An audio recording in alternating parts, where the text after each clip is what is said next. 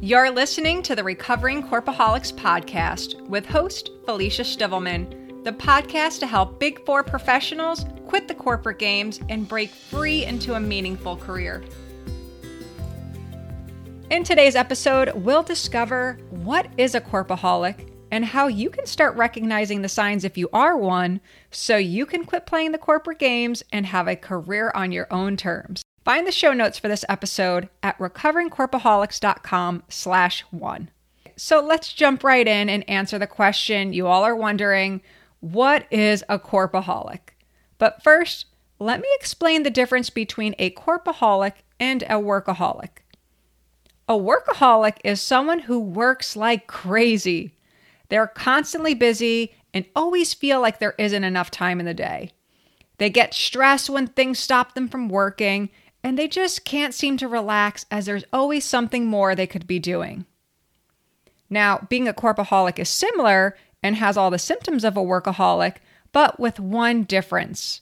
Your identity is tied to your work and what you do. I'll go more into this, but let me share with you how I first identified corpaholic. When I first started my journey from my 15 year corporate career to entrepreneurship, my eyes opened up to things I had no idea were happening. I knew I was a workaholic, but I also loved the corporate world, especially in the big four where you have a great salary, bonus, you get random gifts, the status you have everywhere from traveling, the benefits. I mean, everything, you know, except for the work. But I just had no idea how corporate and how much of my job I had become. And it all started when I met someone new who said, Oh, hey, tell me about yourself. And for the longest time, my reply would be, Hi, my name's Felicia. I'm a consultant at one of the big four accounting firms. I've been there since 2009. I work on this type of work for these types of clients. You know, sometimes I even threw in that I had my MBA or add on some extracurricular things that I was doing if I, you know, really wanted to impress. And you know, working at a big four, you can get really caught up with all of your accomplishments and amazing things that you're working on. But when I left my corporate career and was asked shortly after to tell me about yourself, I had to catch myself. Who was I? And what do I say now? And of course, I had scripted a perfect response to the question because hashtag corporate.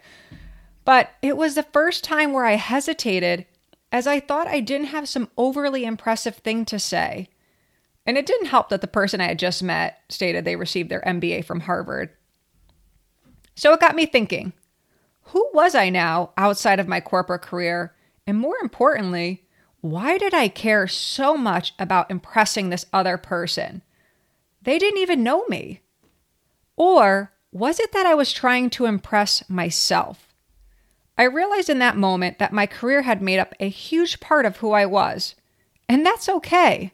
But for me, without my Big Four name and title behind me, I almost felt like me on my own wasn't good enough. No wonder why people don't leave miserable jobs. It's like losing a part of yourself. I knew I had a problem, and that's what led me to start recovering corpaholics. So, what is a corpaholic? A corpaholic is a person who experiences a strong desire to succeed, so much so that they place success above all other obligations, including family, friends, and their personal life.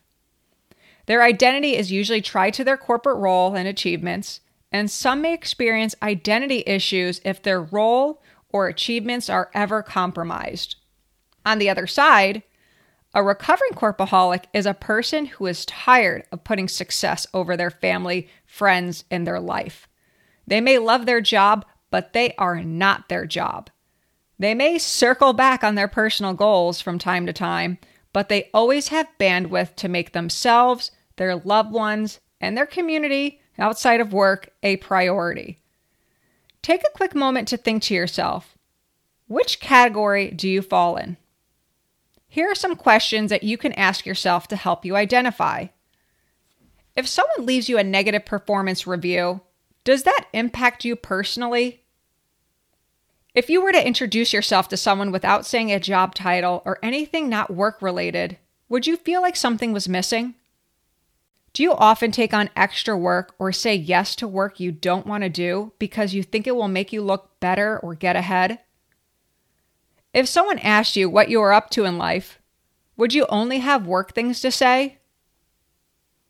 Are you unhappy or unfulfilled at work, but for some reason can't get yourself to leave?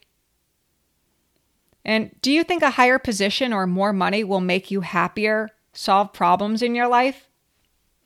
If you find yourself saying yes to any of these questions, you're not alone. And there's no problem with any of them as long as you're okay with it. Now, if you answered some of the questions with a caveat, like, yes, but it's because of XYZ, just think if you're really okay with the response or if you're trying to cover up the fact that that statement might be true.